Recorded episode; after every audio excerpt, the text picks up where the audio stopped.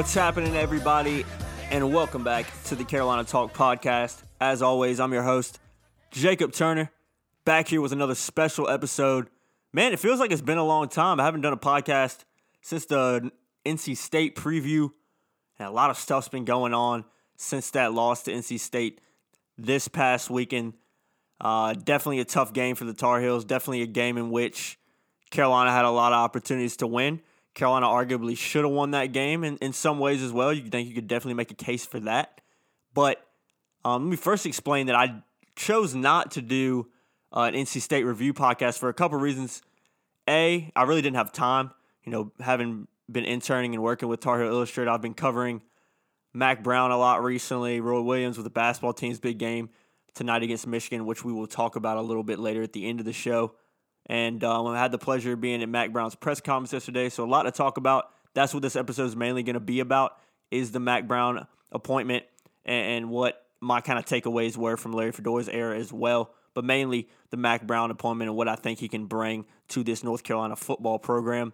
Um, and second reason I didn't do an NC State uh, review pod was because there really wasn't a lot to talk about. It like I've been doing for most of the season.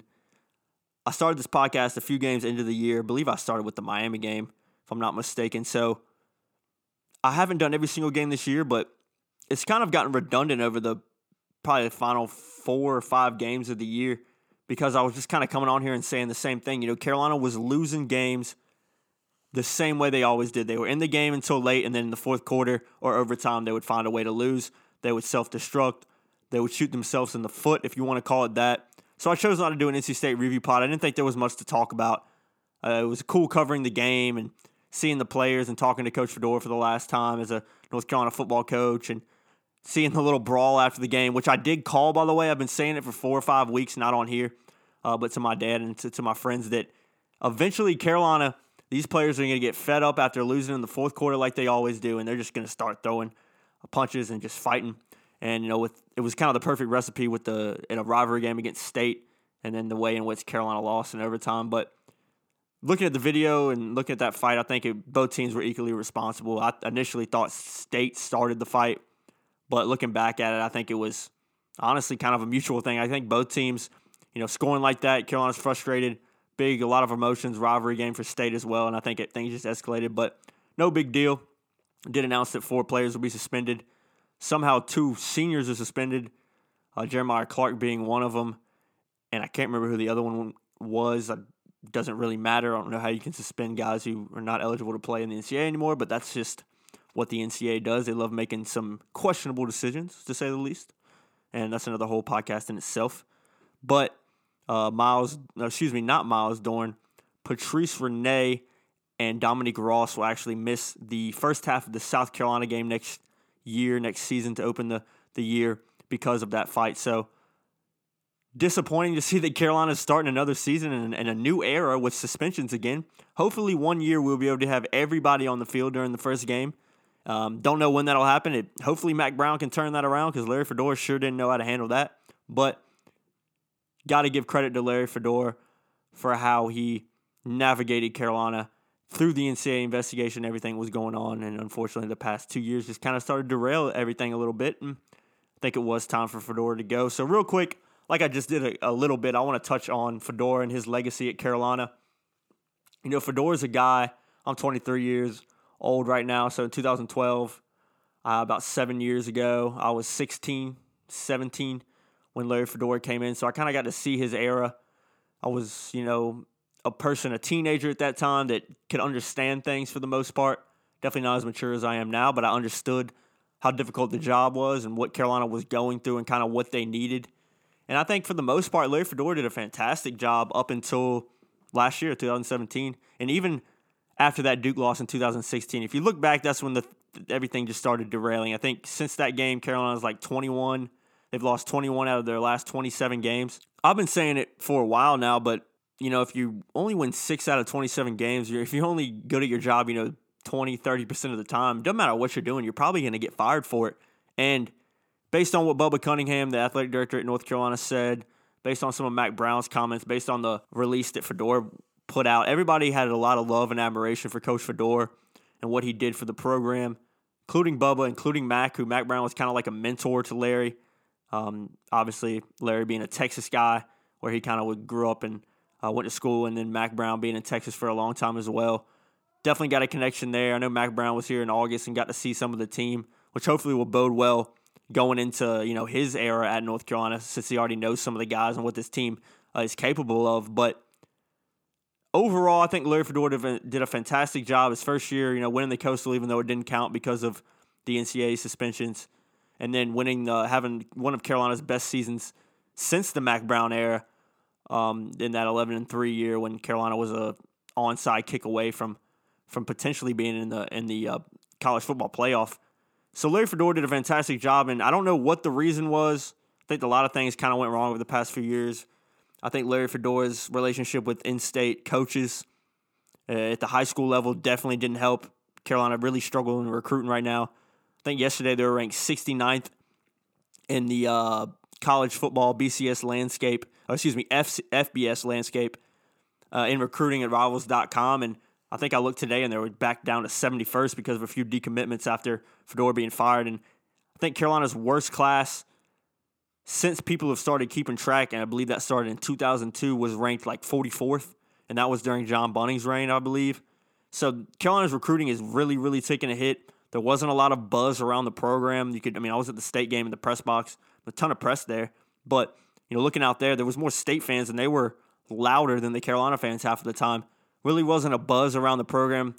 If you were going, no matter if you were a diehard fan or not, if you were at Kansas State and you were expecting this team to lose for the most most part, I think I know I was I think that kind of crept into the players as well. I think they started expecting to lose because that's all they'd really known for two years. And like Bubba Cunningham kind of said in his press release when he announced that Fedora was gone, he kind of said this this program just needs to go in a new direction. No hard feelings towards Larry Fedora. He did a fantastic job for his first arguably five years here, and then you know in his final two things kind of fell apart, like we said and like we all know. And I think it was time for a change. I think Carolina needed a jolt of energy, and I think Mack Brown who I was a little bit skeptical of at first coming in. I think he might be. And right now, you know, I mean, he's obviously a great salesman. Being at his press conference, I was really impressed. You know, he definitely sold me the program. I would have committed that right then and there if I was a player. But I think Mack Brown, now that I've got to know him, do a little more research on him, because I mean, when he was coaching at Carolina from 1988 to 1997, I mean, I was born in 1995, so I, I always associated Mack Brown with Texas. You know, 2005 when they won the national championship with Vince Young, one of the best uh, national championship games, if not the best national championship game of all time. I was only was 13 years ago. You know, I'm a I'm a 10 year old kid, 11 year old kid. So for me, I always associated Mack Brown with Texas. But the fact that he retired five years ago, you know, when I'm only 17, 18 years old, means that I didn't really get to see a lot of Mack Brown. I mean, Mack Brown was at Texas. I didn't care about Texas. I've always been a Carolina fan. I've always followed Carolina. I've always followed ACC football and East Coast type of football, but never really focused on Texas, Big 12, West Coast style stuff. It's never really just been something that's interested me. So I didn't really know a lot about Mack Brown except his legacy at North Carolina and how successful he was in his 10, 11 year uh, reign in Chapel Hill. Oh, excuse me, I guess it'd be nine year reign from 88 to 97. My math isn't very good.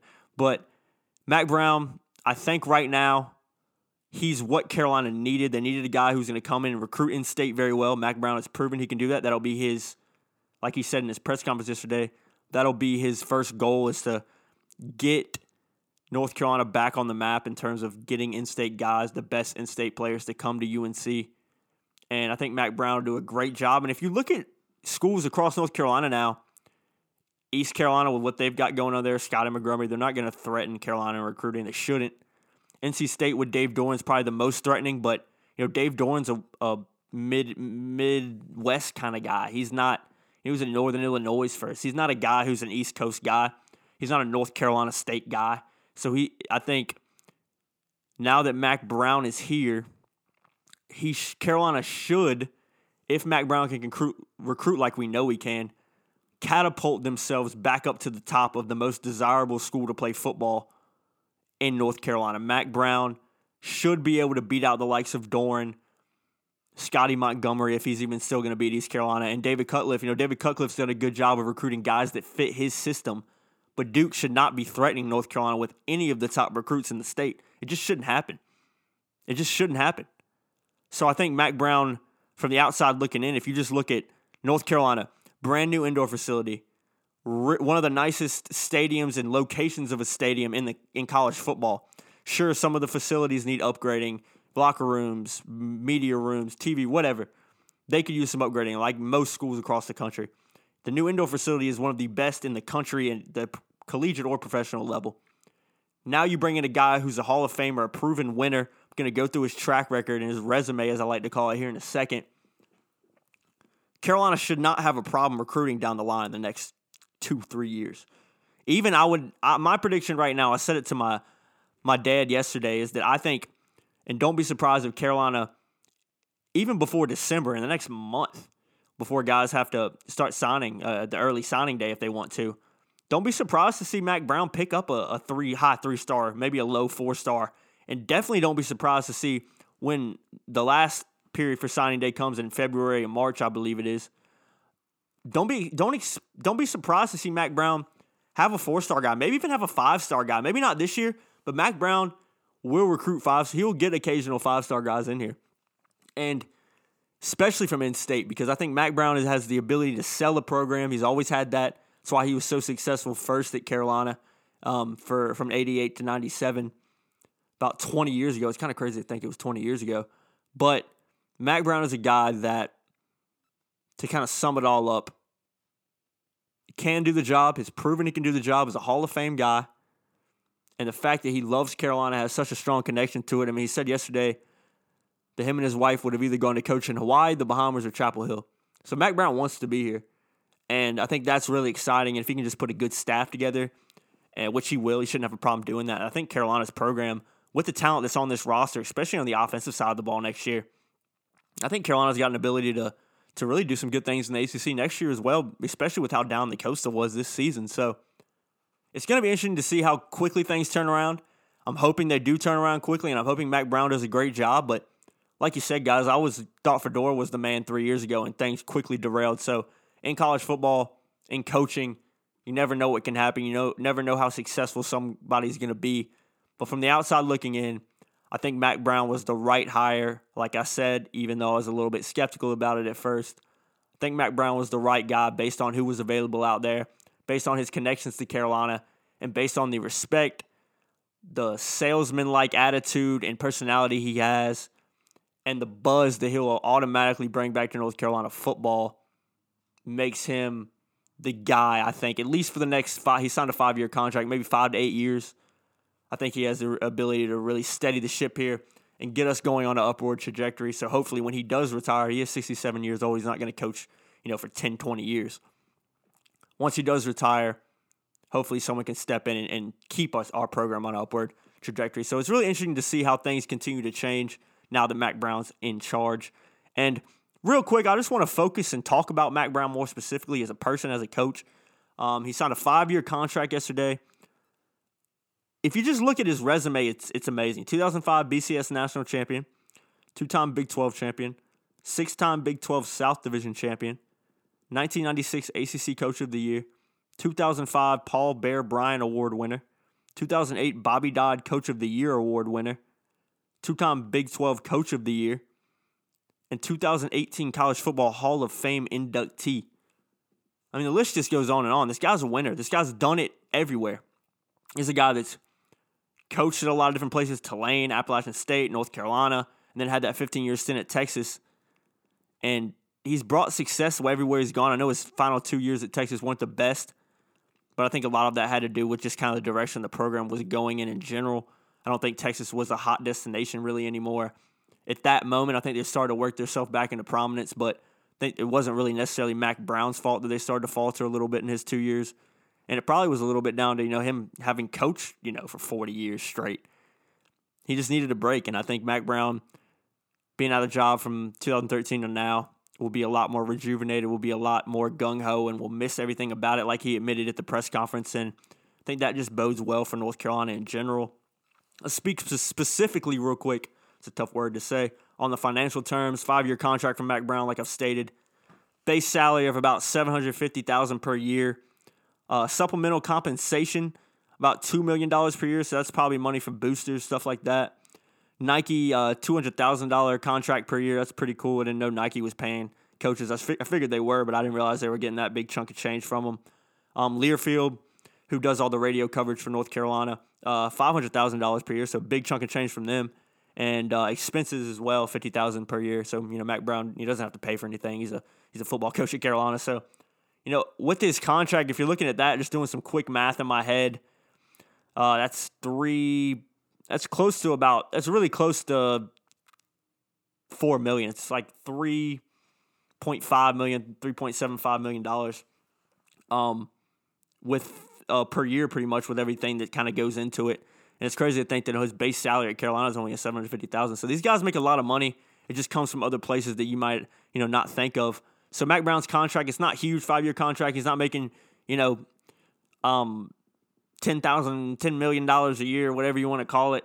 It's like guys uh, in the SEC can make. I'm thinking of Jimbo Fisher, who's making a ton of money down there at A and M per year, but he's making what he needs. He's a guy that you kind of tell he's not here for the money. He loves Carolina. He wanted to get back into coaching. He's already made a ton of money in his time as a coach and as an ESPN anchor, so he's not worried about the money. He's here to be successful. He's here to bring this program back to where it was when he was first in in Chapel Hill about 20 years ago, and I think that bodes well for Carolina going forward and, and for this football program because, like I said, I think that's exactly what they need because this program was starting to falter and was in a, a death spiral, as I like to call it, that needed to be stopped as soon as possible before, before things just got out of hand and before you, you know, you can, you can, as a program, you can get to a point where it's almost like a point of no return. You, you lose so many games, you lose so much interest from fans and boosters and donors that nobody really cares. And I think that's what Carolina was going with Fedora in charge. It's a shame that it happened like that.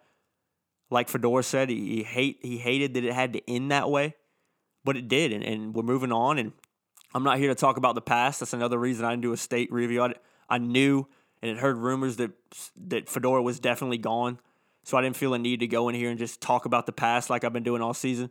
Wanted to kind of focus on the future and, and what this program can go. And hopefully add a little optimism and bring a little optimism to the table for Carolina fans.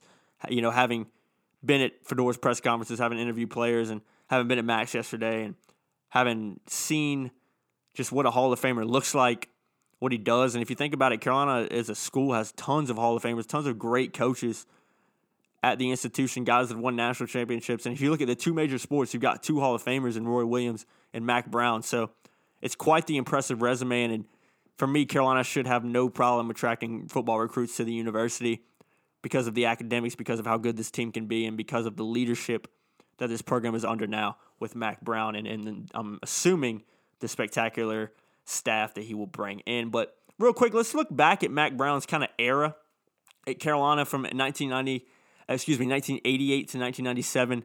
Uh, his first stint here, he had a 69, 46, and 1 record. Uh, he started off kind of slow. His first two teams were only one and ten uh, in both of those seasons, so it wasn't a great start for Mack Brown.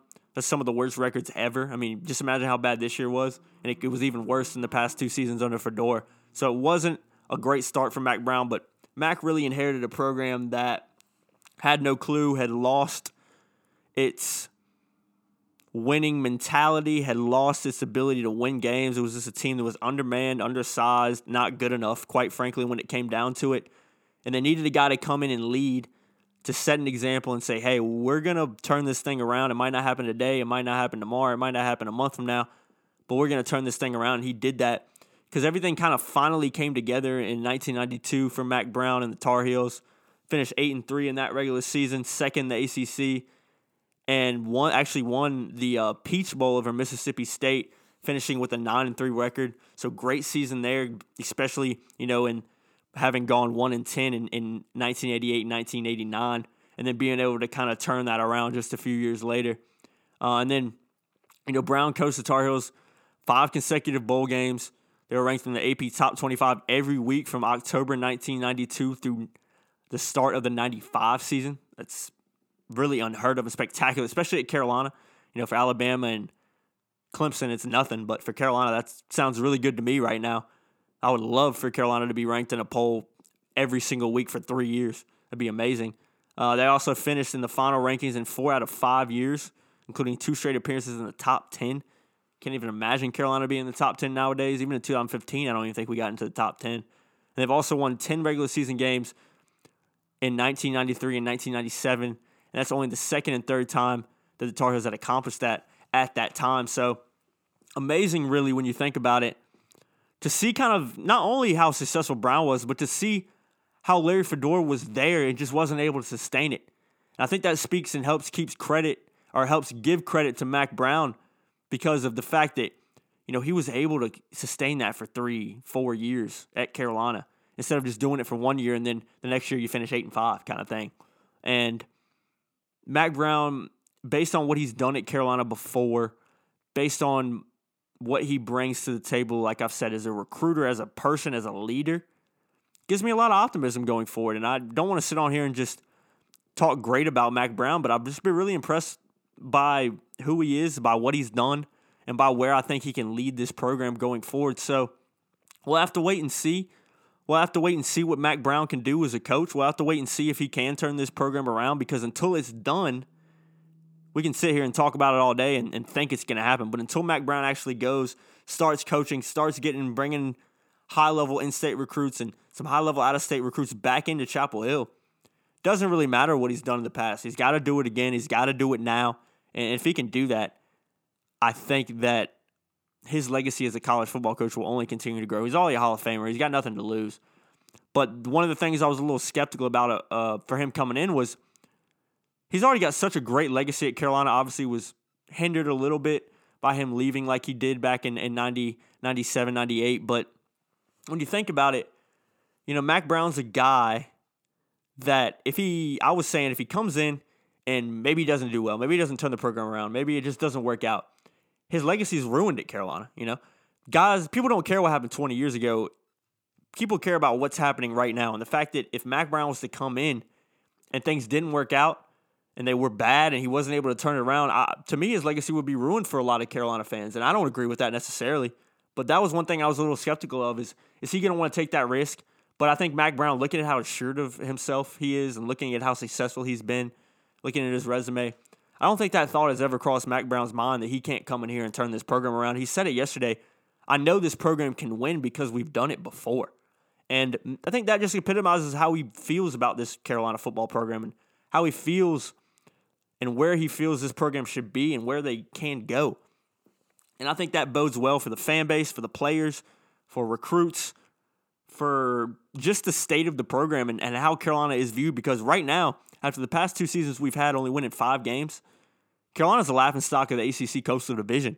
And there's no way around that. They're, besides Louisville, the worst team in the ACC. And even Louisville won more games than Carolina. So it's amazing that Carolina is where it is now. But I'm a firm believer that everything happens for a reason. And Carolina had to go through two bad years after two pretty good ones in 15 and 16, maybe besides the half, uh, the last fourth of that year. Carolina fans had to go through a lot over the past two years. Thank God we got basketball, but now we've got something to be optimistic about. Now we've got something that we can kind of grab a hold of and say, this is ours. This is a guy that embodies everything that there is about Carolina and, and UNC Chapel Hill and is a Southern gentleman type of guy, is a guy that could sell ice to an Eskimo, as they say. He's just kind of the perfect recipe, it seems like, and it, even right now, I'm laughing at myself kind of saying this because if you had asked me a week ago, I thought it was a horrible appointment, but that was kind of a naive, uninformed brain looking into it and, and kind of making a quick, rapid decision on it. Now, after doing my research, after seeing him in person, after seeing the type of person he is, I think Mack Brown, he's done it before, and I don't see why not. And I don't see why he can't do it again. So we'll see how everything happens. We'll see how everything kind of unfolds over you know, going in spring practice, going into the start of the 2019 season in Charlotte against South Carolina next year. But I guarantee you, there will be a lot more fans at that game than there would have been if Larry Fedora was still in charge, and if anybody else is probably still in charge for that fact. So, big, big props and respect and admiration for how Bubba Cunningham and Larry Fedora handled the situation and how the school went out and found Mack quickly hired somebody quickly with the national signing day, early national signing day, excuse me, in December coming up. Carolina needed to get someone in quick, and I think Mack Brown, especially for Carolina fans and diehards and alumni, I think Mack Brown is a perfect hire, and it's a perfect hire to get the fan base back on board. And Mack Brown knows that. I mean, he said it yesterday. He took some shots at the fans in a lot of ways, and I loved it because I've been preaching it all year. Mack Brown said yesterday that if you like this team, if you support this team, then come show it. Come be loud. Come support the team, and don't just support them when they're good. You know, it's hard to get good when there's no one there watching you. It's just a lot easier in any sport to play when you have a crowd behind you. I mean, home field advantage is a real thing. We don't have stadiums and play college football games and play sports in general in these 50,000, 60, 100,000 seater stadiums so it can be empty. It's for fans to come and make a noise. Home field advantage is a real thing. I mean, why do you think you know Texas A&M is so successful you know, with the 12th man? Why do you think that Alabama, I mean, Alabama's filling out that stadium. I mean, that's how, is that have a lot to do with how successful they've been for sure. But I mean, Carolina basketball, Roy Williams gets on fans every time he walks in the Smith Center and sees it halfway full because he's looking at the situation and saying, "This is Carolina basketball. This is what people love to watch and cheer about and can't wait for every year." And then we can't fill the stadium up. So if you're a fan, like Mack Brown said yesterday, come out and support. Don't sit at home. Get season tickets. I mean, there's a lot more optimism around this program now. I can understand it looking back at Larry Fedora. I still don't agree with it. I'll be at any game and every game. I don't care who the coach is. I don't care what the record is. I like watching Carolina football. I don't really care. Obviously, I want us to do well, but I don't. It, it, Carolina's record is not going to hinder me from showing up at a game. I think Carolina, as a fan base as a whole, has to get away from that and has to defeat the stigma of a wine and cheese crowd like we always have, have been known. And it starts with the students. It starts with season ticket holders. It starts with fans that you know come to a couple games a year. It starts with everybody. It starts with anybody and everybody that's a Carolina fan that can make games, can be in Chapel Hill on Saturdays, six or seven Saturdays out of the week. So it just starts with everybody, and everybody can help contribute to Carolina. Not only Mack Brown, not only the players, not only the staff, not only the board of trustees, not only the high rollers and donors at the Rams Club. It's everybody. It's from Joe Schmo to Mack Brown. It doesn't matter. Everybody can help this program grow, and it starts with all of us. And I think if we all kind of take that attitude going forward, this program can get back to where we all want it to be and where it uh, has also been before. So if I had to grade the Mack Brown hire, I give it a an A, an A. I'm gonna just say an A. I'm not gonna give it A plus and A minus. I'm gonna say an A because it's still we got to see how things pan out. But from the outside looking in, from what I've seen yesterday, and from what I think Mack Brown can do, I think it's a home run hire potentially. But until Carolina starts playing again and you know, maybe after next season, we can kind of look back and say, all right, was this a good hire or not? Um, but even off a season, you shouldn't be able to judge because, like I said, Mack Brown started off his first two seasons at Carolina at one and ten. Granted, it was in a lot worse state, but right now Carolina has the talent on the roster on both sides of the ball, specifically offense. Like I said, to do some really good things next year, and it'll be interesting to see how quickly recruiting improves and how quickly Carolina and Mack Brown and his staff can get this thing turned around. So that's going to do it for me talking about the Mack Brown appointment and Carolina football season. If I had to sum up Carolina football season in one word, I'd say frustrating, like Fedora said in his press conference after the state game, like a lot of players said. And I think everything happens for a reason, and this was going to happen regardless. So the football gods were looking after us for this specific reason, or weren't looking after us, excuse me, for that specific reason. It's kind of how I look at it. So just going to do it for my talk on football. Please follow us at Carolina Talk Pod on Twitter and leave comments and leave what you think about this podcast. Uh, leave how you think about how you feel about the Mack Brown appointment and where you think he can go and get this program going forward. But really quick, I just want to touch on basketball. Carolina obviously taking on number seven Michigan tonight, ACC Big Ten Challenge in Ann Arbor. I know right now Carolina is a 3.5 point underdog to uh, the uh, Michigan Wolverines. Michigan, a great team this season, win the Final Four last year. Amazing defensive team, team that really, really plays hard defense. A team that Carolina's going to have to go up and play their best game they played all season in order to win. It's going to be a really hostile environment in Ann Arbor tonight at 9:30, and honestly, I think Carolina will win. I know I'm holding back on that a little bit. I predicted a win. And it really just because I think I have a good feeling about this team showing up and making getting kind of a statement win. I think this team is better than they showed in Las Vegas by a long way, or they can be better. And I think Roy will have the guys fired up. I think the players will be looking to prove a point. A lot of senior experience on on UNC as well with Cam Kinney and the likes of Luke Maye. So I think those seniors will help lead this team in a hostile environment. They played in national championship games. It shouldn't be anything for them. And I think the freshmen play well. I think Nassir has a good game. I think Coby has a really good game again. Having Seventh Woods back will also help out a little bit too. So I think Carolina gets a almost a season defining victory at at Michigan after losing disappointingly to Texas but bouncing back against UCLA. And I think Carolina goes up there and it's it's really it's hard for me to say because I'm really torn between this.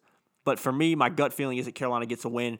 I will say this though, if Carolina does lose, don't be surprised, don't be jumping ship, don't be freaking out it is what it is. It's a really, really tough game against one of the best, if not the best, defensive teams in the country in Michigan.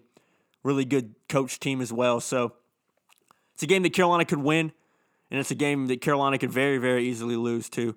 But we will just have to wait and see, and it'll be exciting. And it's always exciting to watch Carolina playing in big games. This is what we love, and this is what we enjoy. So it should be fun to watch. But guys, that's gonna do it for me podcasting schedule is to be a little bit different from now on. Obviously, with football season not being around, I'm to try to pump out a couple a week, try to talk about basketball, and try to talk about a little bit maybe recruiting at football. And we'll cover that a little bit as it starts to heat up and get a little more interesting with Mack Brown now in charge.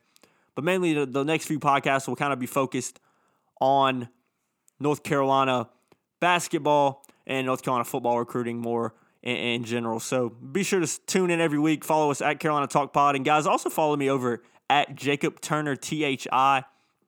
I started interning for Tar Heel Illustrated, like I mentioned before, and have gotten really good access and have just been able to cover Carolina in a lot better, more professional manner, like I've always wanted to. And it's just been a dream come true. So big shout out to Andrew Jones over at Tar Heel Illustrated for giving a young 23 year old kid who just wanted an opportunity, an opportunity, and just means a lot to me. And he's really taught me a lot. And if you haven't, be sure to go check us out at northcarolina.rivals.com. 24 7 in depth coverage of North Carolina athletics, football, and basketball specifically. Um, and, and be sure to sign up too if you want, you know, f- access to forums, access to information that you're not going to just find on the internet, access to rumors and inside scoop on things that are going on at, across Carolina football and basketball. Be sure to, you know, sign up over at rivals.com. And I guarantee you won't reg- uh, regret it. There's a huge following over there huge interaction level over there. You know, really positive interaction between Carolina diehards and fans. So, would encourage you to head over to northcarolina.rivals.com and check that out and sign up if you haven't already, guys. But thanks so much for listening. Be sure to get to us, get at us on Twitter, follow us at Carolina Talk Pod, at Jacob Turner THI. A lot of polls on Carolina Talk Pod, a lot of voting you can do over there, a lot of interaction I'll try to do with with followers and stuff like that. So really appreciate it, guys. This podcast will be up on Anchor FM, Apple Podcast, Spotify Podcast, tune in anywhere you want to find it. You can usually find this podcast. And uh, thanks for listening.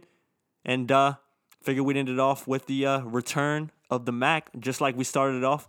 Couldn't be a more perfect song for a podcast like this, guys. So we'll see you next time.